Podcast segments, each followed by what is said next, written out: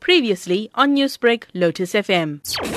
South Africa is said to be among the top countries in the world that abuse alcohol, with city of Durban being the largest tourism destination. Alcohol abuse is said to be rife during the festive season. During the long weekend, one person was stabbed to death and another injured at the Durban beach front. Police believe that alcohol played a role.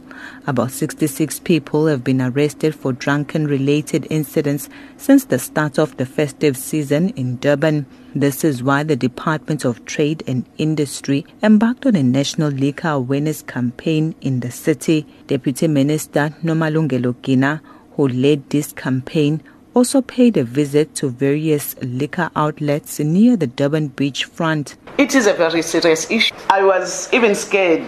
Maybe there is an article that you have just seen. It was saying Durban a drinking city. Mm-hmm. What you are here to say, yes, it is, a, it is a serious issue. Yes, even South Africa, we are amongst those countries that are drinking excessively. That is why we are here to make sure that we carry out that campaign.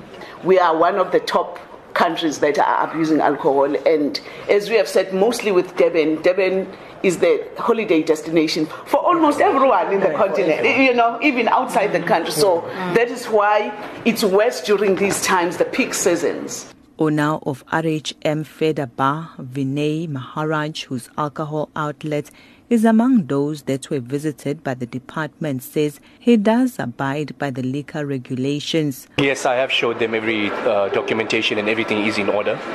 Uh, they have advised further, and we are taking further steps for that. Make sure that security points are, are in place, uh, extra security over the festive season, which we do have in place. Um, yeah, that's about it, and obviously the trading times. Holiday maker Kulegan Shange says alcohol can be dangerous. Shange's friend Temba Mkize drowned in 2005 after consuming too much alcohol. Shange says they had been drinking and celebrating at the beach after the matric dance. He says drinking and swimming do not go hand in hand. Whenever I drink, I never go near the ocean because when I was still in school back in 2005, I lost my friend were celebrating after our matric dance, and my friend and I were under the influence of alcohol. We went for a swim, and one of them drowned. His body was discovered a few days later.